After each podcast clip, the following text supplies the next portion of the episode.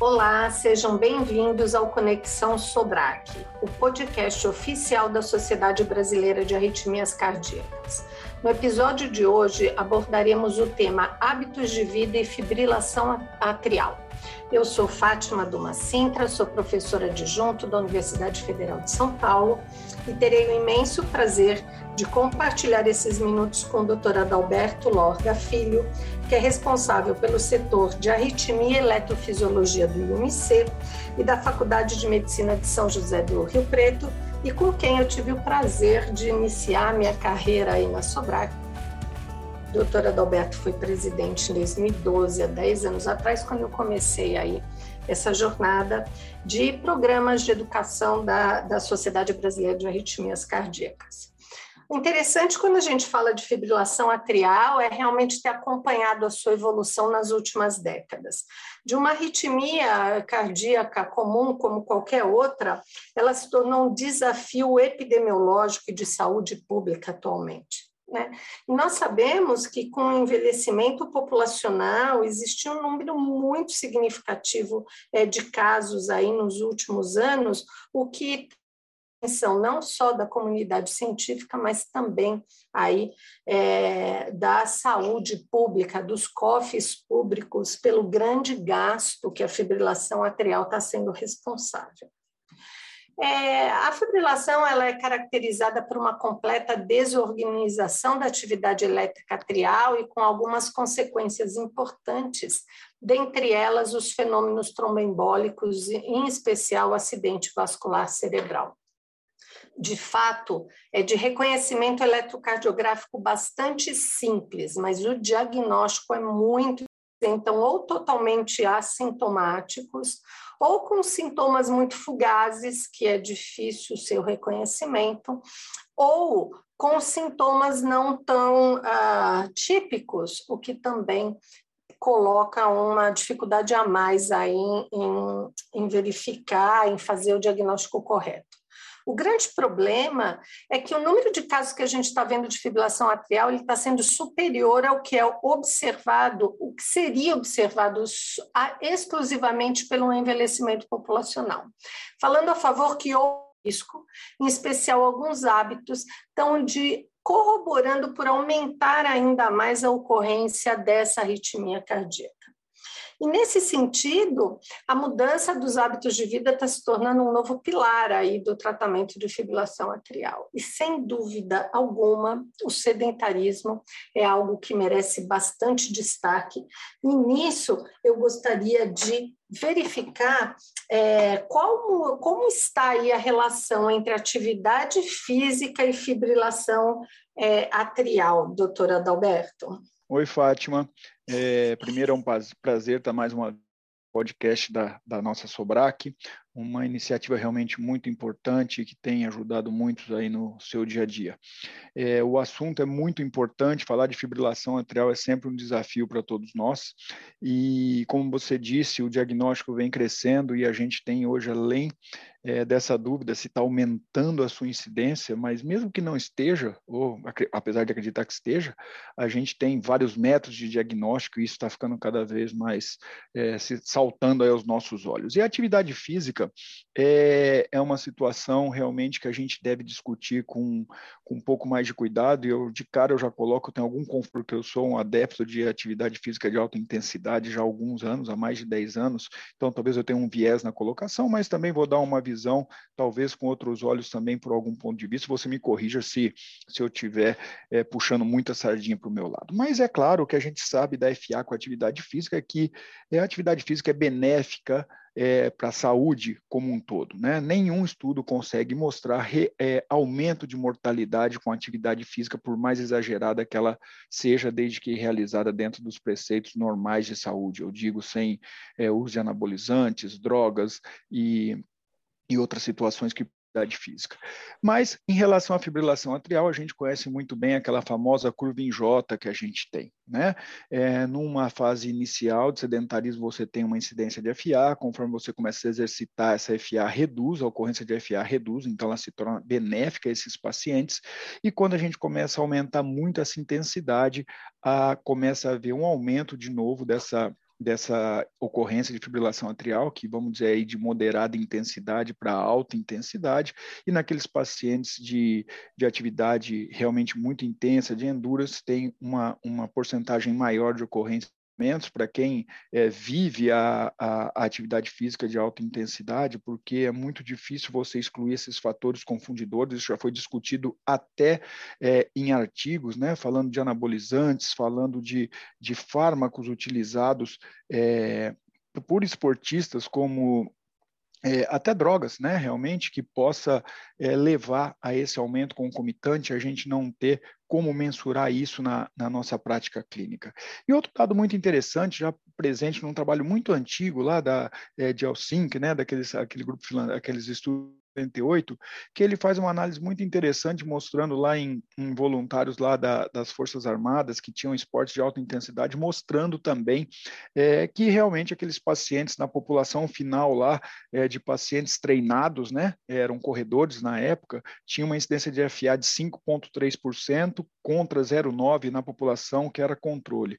Só que quando você olhava o meio do caminho desses desse, desse grupo, até chegar lá na população que teve FA no final, a mortalidade foi muito menor nesse grupo, o número de DAC foi muito menor nesse número, e o número de de fatores de riscos relacionados à fibrilação atrial também era muito menor, ficar uma população só com fibrilação atrial. Então, quer dizer, será que esse grupo que, é, que deixou de ter DAC, que deixou de morrer, qual é o benefício disso? Fica difícil da gente comparar. Mas, sem dúvida, é, a atividade física é benéfica. A mensagem que a gente deixa aqui é que o exagero é, pode não ser é, benéfico para os nossos pacientes e, e, o conselho que eu dou para aqueles pacientes que eventualmente precisam ou são, vamos dizer assim, fazem parte do seu, seu dia a dia uma atividade de alta intensidade é que respeite os limites dos seus organismos, é, que consiga respeitar o seu descanso. É. E, e, outro, outro dado interessante, Fátima, que a gente hum. tem que avaliar, é aquele paciente que faz atividade física é, recreativa mais constantemente, né? Que, vamos dizer assim, é um, é um atleta, mas não é aquele atleta de competição que busca resultados, mas bota isso no seu dia a dia. E às vezes o paciente não é muito, não é muito magrinho, né? Não é aquele paciente que, que busca um corpo maravilhoso ou que depende do corpo para desempenho, coisas desse tipo. E, e a obesidade, às vezes, pode estar presente numa pessoa condicionada e a gente sabe que isso traz benefício também, né? vamos dizer assim, é, para ficar claro, o gordinho condicionado é saudável do que as pessoas não condicionadas, né? mesmo que não tenha é, sobrepeso, e a obesidade tem que ser medida nessa população também. E eu queria saber qual é a sua opinião em relação à obesidade, como que a gente vê a obesidade no contexto da fibrilação atrial, se isso é um ponto isolado ou faz parte de, um, de uma característica aí de uma população talvez de risco maior. É, o que, ao que tudo indica, a obesidade também está associada a um maior risco de fibrilação atrial, mas de fato a, vai muito ao encontro do que você disse. É difícil às vezes a gente dissociar é, uma vez, uma vez que essas duas condições podem andar juntos. Mas o grande interesse disso tudo é que, queira ou não, são fatores de risco modificáveis, né? Que eles podem ser passíveis de intervenção e, com isso, participarem ativamente do tratamento, né? Na maioria dos estudos, acabaram definindo a obesidade como um IMC superior a 30, né? E com isso, com o IMC acima de 30, já existe uma, uma clara associação entre, entre é, é, a, essa condição e a fibrilação atrial. Números de estudos publicados na literatura superando 620 mil pacientes, assim, mostrando que existe um risco de fibrilação atrial é, por volta aí de 30% para cada aumento em 5 unidades do IMC. Então, é um dado bastante relevante aí na prática clínica que a gente precisa levar em consideração quando está atendendo um paciente em consultório, de saber orientá-lo adequadamente, que queira ou não, isso é um fator de risco e, e, e abordar isso na, com a mesma importância do que dando um remédio ou mesmo propondo uma ablação. Um outro fato interessante é que a fibrilação atrial pós-operatória ela também ocorre com mais frequência no paciente mais obeso e aí tem até algumas implicações na, nas avaliações aí é, pré-operatórias é, de cirurgia, sejam elas cardíacas ou não.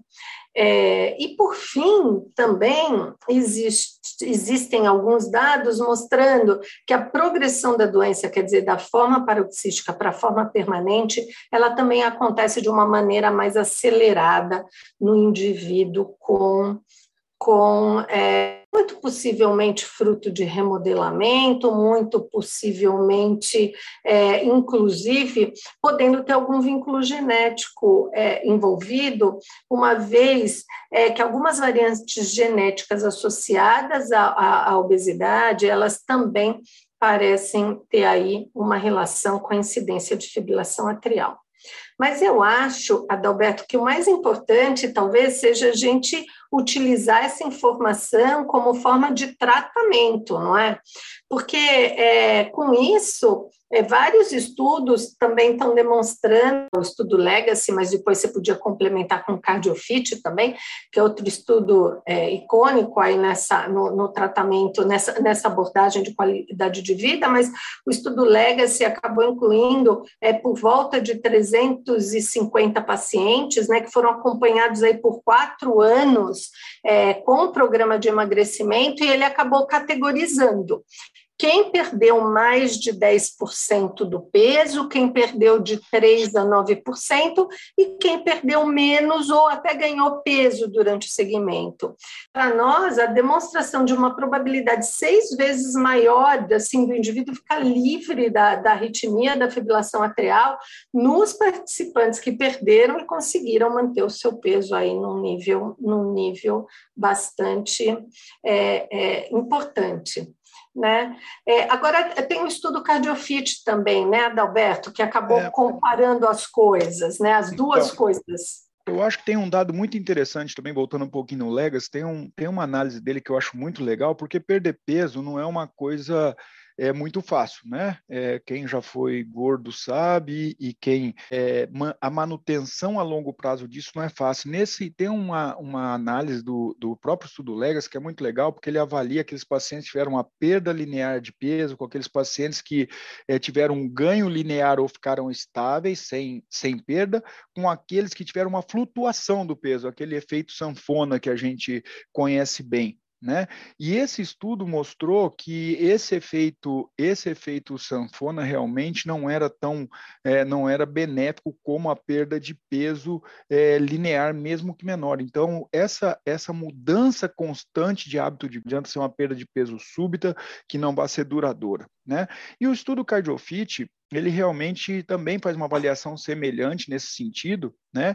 Onde ele, ele coloca aí o, é, também graus diferentes de, é, de, de atividade física e perda de peso. O que ele mostra que é muito legal, é, que eu acho que é importante, que ele consegue comparar aqueles pacientes, então, que perderam peso e melhoraram, e, e, e avaliação de perda de peso e melhora de condicionamento físico. E ele consegue dividir isso em quatro grupos. Aquele paciente que é, pior evolução em termos de FA. Aí depois um ganho muito grande com aquele paciente que não perdeu peso, mas se condicionou, ficando muito próximo daquele paciente que só perdeu peso, que só perdeu peso ainda se perdendo de forma considerável, né?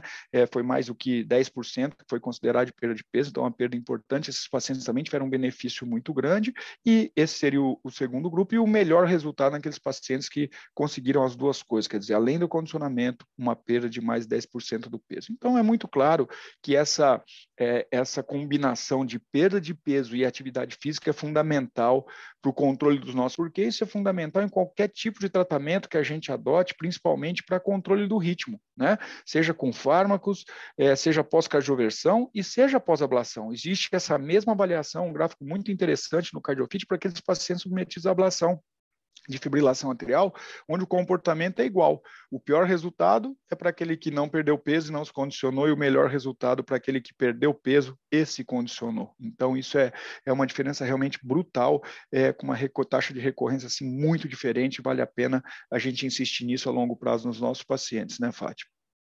É, exatamente. A material deve ser abordada de uma forma multidisciplinar para haja vista aí a magnitude de, de, implicações no paciente com essa normalidade do ritmo. Mas também fazer atividade física é, e manter o peso é, dentro do aceitável é importante, mas às vezes outros hábitos, né, Adalberto, também a gente precisa ficar atento. E dentre eles, talvez o uso de álcool é é algo que a gente também tem que se preocupar no atendimento aí, no consultório, no no dia a dia, não é? Claro, claro, isso é fundamental e cada vez mais é, difundido. Né? Hoje tem a moda do vinho, tem a moda da cerveja artesanal, sem contar a, a, a, já o, o, o, antigo uso né, de bebidas mais fortes no Brasil, quando a gente pega principalmente populações mais simples, como como a cachaça e, e bebidas eventualmente de, é, de teor alcoólico maior. Né? Então, claro que às vezes a pessoa não se dá conta de que aquele vinho que ela toma toda noite passou da quantidade desejada, passou do, do benefício, e isso certamente traz malefício, mesma coisa com a, com a cerveja. E tem estudos muito interessantes mostrando o efeito do muito. É um estudo que foi publicado no Jack em 2017, e é um estudo muito interessante porque é, teve quase 15 mil participantes, são californianos com mais de 20 anos, e esses, e esses participantes eles tinham tido uma passagem na emergência lá com seu CID por abuso de álcool. Tá, em, em algum atendimento. E foi feita uma análise multivariada desse, desses pacientes, é, levando-se em consideração todos os fatores confundidores que a gente possa imaginar que a gente tem no nosso dia a dia, aí, como os fatores de risco para fibrilação atrial. E quando se avaliou esse, esses pacientes que teve uma incidência de FA é, bem significativa, esse, esse, esse CID aí de, de abuso de álcool, que dessa população de 14 é, mil pacientes eram sem FAs, quer dizer, desenvolveram, foi visto a avaliação de FA depois disso, é, o álcool contribuiu para que eu tivesse uma ocorrência duas vezes maior de fibrilação atrial, perdendo como fator de risco só para insuficiência cardíaca, quer dizer, empatando com doença valvar, ganhando de hipertensão, de idade, de apneia do sono, nessa população que sabidamente tinha histórias de abuso de álcool. Então, isso, isso é muito importante que a gente lembre. E o que é muito importante também nesse é quanto ele potencializa já fatores pré-existentes. Então, tipo assim, o que, que a gente quer dizer com isso? Aquele paciente que tem uma doença arterial, arterial coronariana que já é um fator de risco para FA e ainda acrescenta a bebida. Quer dizer, você aumenta de forma exponencial é, esse risco de fibrilação atrial. Então, em algumas circunstâncias, como é, doença arterial coronariana, insuficiência cardíaca, doença renal, até doença, doença valvar, é, esse aumento é bem significativo e a gente tem que, que lembrar disso. Então, o álcool hoje faz parte, claro, uma, do dia a dia, faz parte da, da vida social de muitas pessoas, mas a, a gente ter esses limites e principalmente evitar aqueles abusos é, é, concentrados, né? Isso é muito importante. Vários estudos mostram uma ocorrência maior relacionada a esses abusos concentrados, e aí essa, essa utilização crônica do dia a dia, é, a gente tem que ter alguma limitação também para que não tenha que não tenha excesso. A limitação é que tem que ser, é, que a gente tem que recomendar aí, que normalmente é o equivalente a, a duas taças de vinho diária, é, o máximo né, que se coloca, ou, ou, ou, uma latinha de cerveja, o equivalente a uma latinha de cerveja para quem gosta da cerveja, tomar durante a semana toda e tomar tudo é, em poucas horas no final de semana, porque a gente vai estar tá trazendo um malefício também. Então, isso é importante que a gente não perca de vista, porque a fibrilação atrial realmente tem muita correlação com álcool. Isso sem contar que também é, prejudica, o uso do álcool prejudica muito o padrão de sono, né? Você perde é, todo o padrão saudável do sono e é, também o que pode constituir um outro fator de risco. Né? É, a, a apneia do sono gostaria de enfatizar esses, esses fatores do, da implicação à fibrilação atrial, porque é, a, a apneia ela tem três grandes vilões ela ocasiona hipóxia intermitente, ela ocasiona micro despertares frequentes, quer dizer, a pessoa fica naquele sono superficial, como quando se dá plantão, sabe? Toda hora te chamando, aquele micro despertar, mesmo que não se tenha consciência, é um trigger simpático muito importante, além das alterações das pressões intratorácicas, que com esse retorno venoso tão heterogêneo, também acaba participando na, na modulação. Aí é, do átrio. É, já existe um modelo conceitual de arritmogênese do, da, da apneia do sono com a fibrilação atrial já bastante claro na literatura, mas de um modo geral, a grande vilã é a hiperatividade simpática, que por si só já pode desencadear uma atividade trigada e justificar naquele momento um quadro arrítmico, mas também a longo prazo, associado a processo inflamatório, disfunção endotelial, pode participar na, re, na remodelação não só elétrica, mas estrutural atrial também, e aumentar muito a fibrilação atrial. Mas o interessante disso tudo, Adalberto, é que é um outro fator de risco modificável, porque ele é passível de tratamento. Né? Em alguns estudos pós-cardioversão, os indivíduos que tinham apneia tiveram uma taxa de recorrência bastante mais alta do que quando comparado com o indivíduo que não não não tem não tinha ou tinha a apneia adequadamente tratada com o CPAP.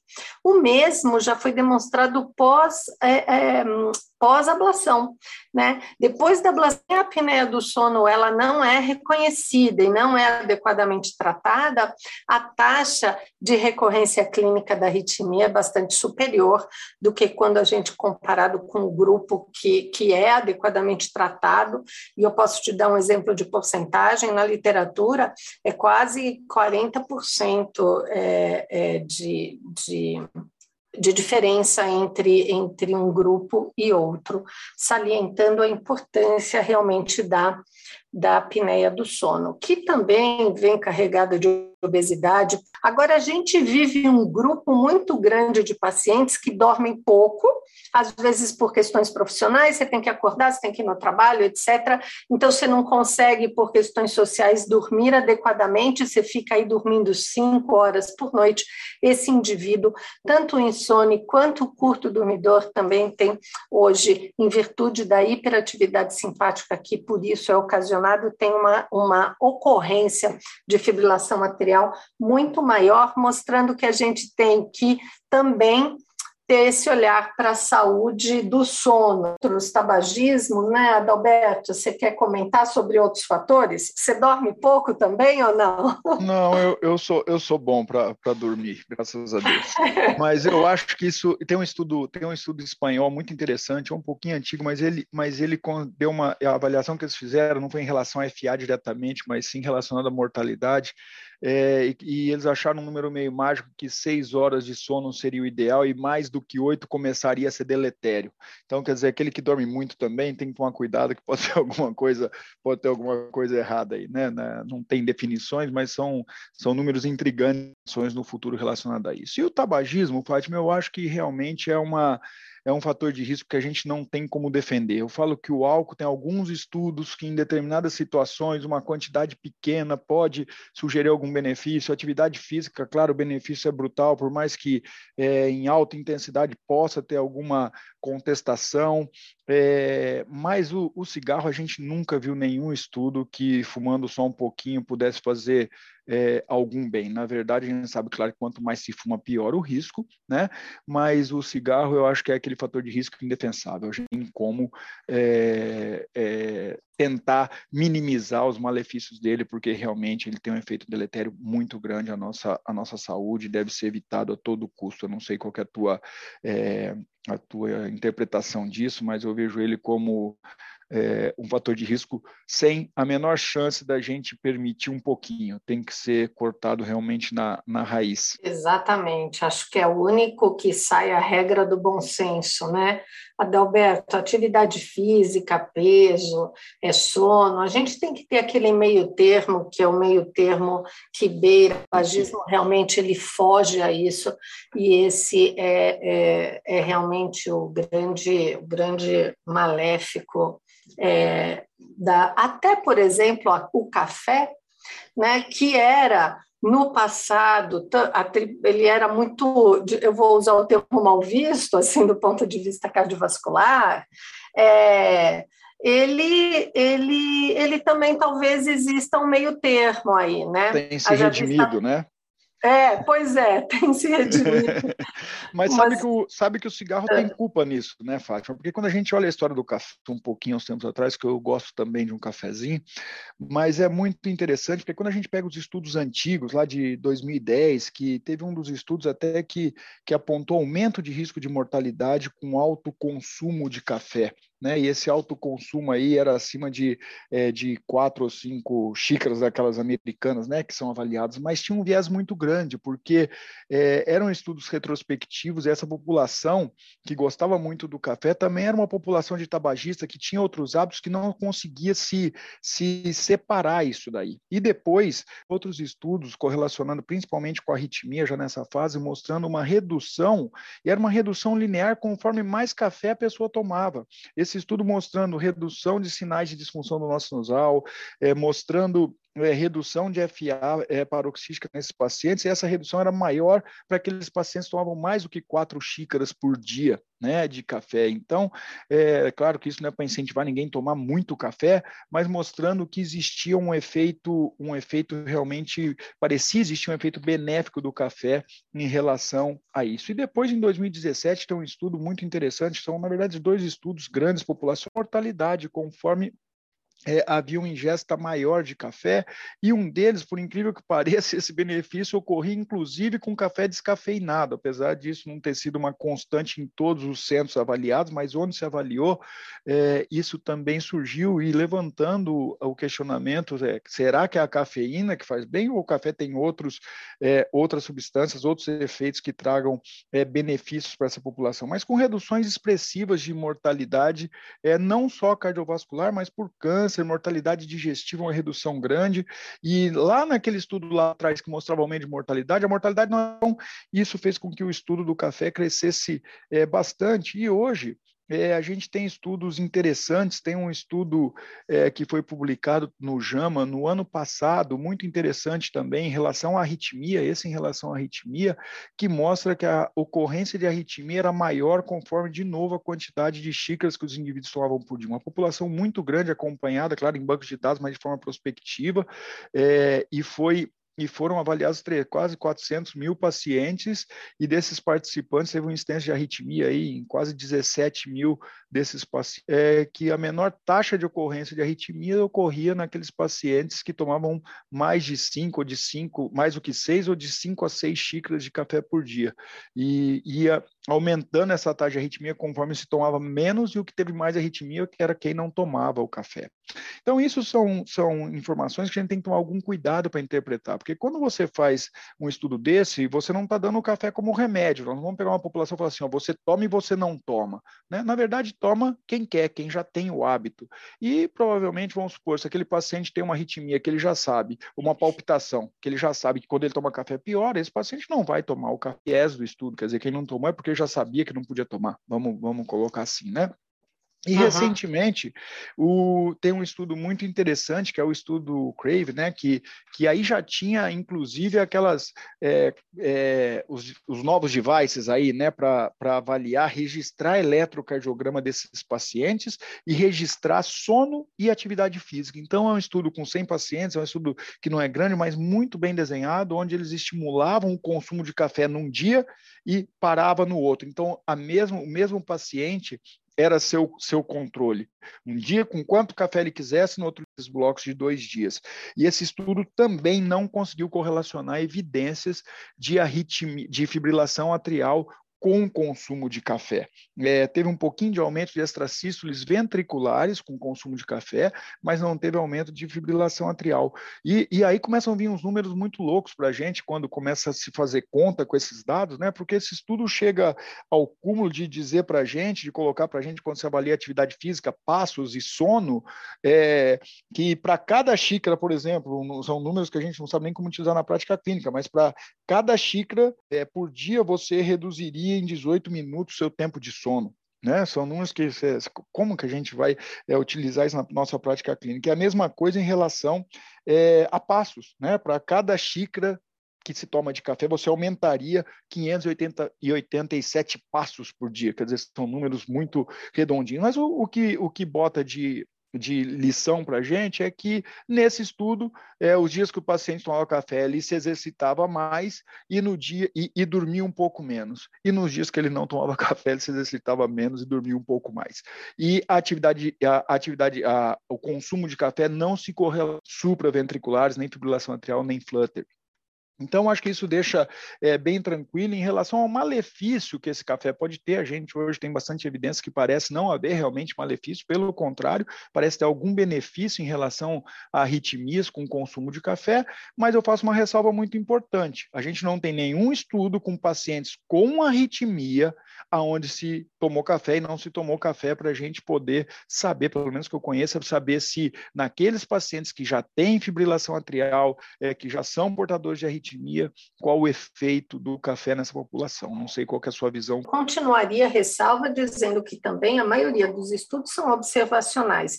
E na prática clínica, quem atende paciente com arritmia não é infrequente a queixa de um evento de palpitação ser desencadeado pelo uso excessivo de café. Não é, não é essa visão que você tem? A gente vê vários pacientes falando assim, é, falando, ah, eu tomei tanto café, comecei a ter uma palpitação, seja fibrilação atrial ou não, é uma substância estimulante que pode, de alguma forma, é, impactar aí é, essa percepção do batimento cardíaco e, e, pode ir voltando naquela história do bom senso, né, Adalberto? Sempre, talvez, o bom senso no final vai ser o resumo da nossa apresentação aqui. Tirando o tabagismo, que esse não existe, essa possibilidade, Todos os outros, é, a gente, é, é, a prática de uma boa qualidade de vida, com uso comedido é, de café ou de álcool, ou mesmo de uma atividade física bastante benéfica, não extrapolando, talvez seja a grande mensagem para a gente ter um melhor resultado na abordagem do paciente com fibrilação atrial, você não acha?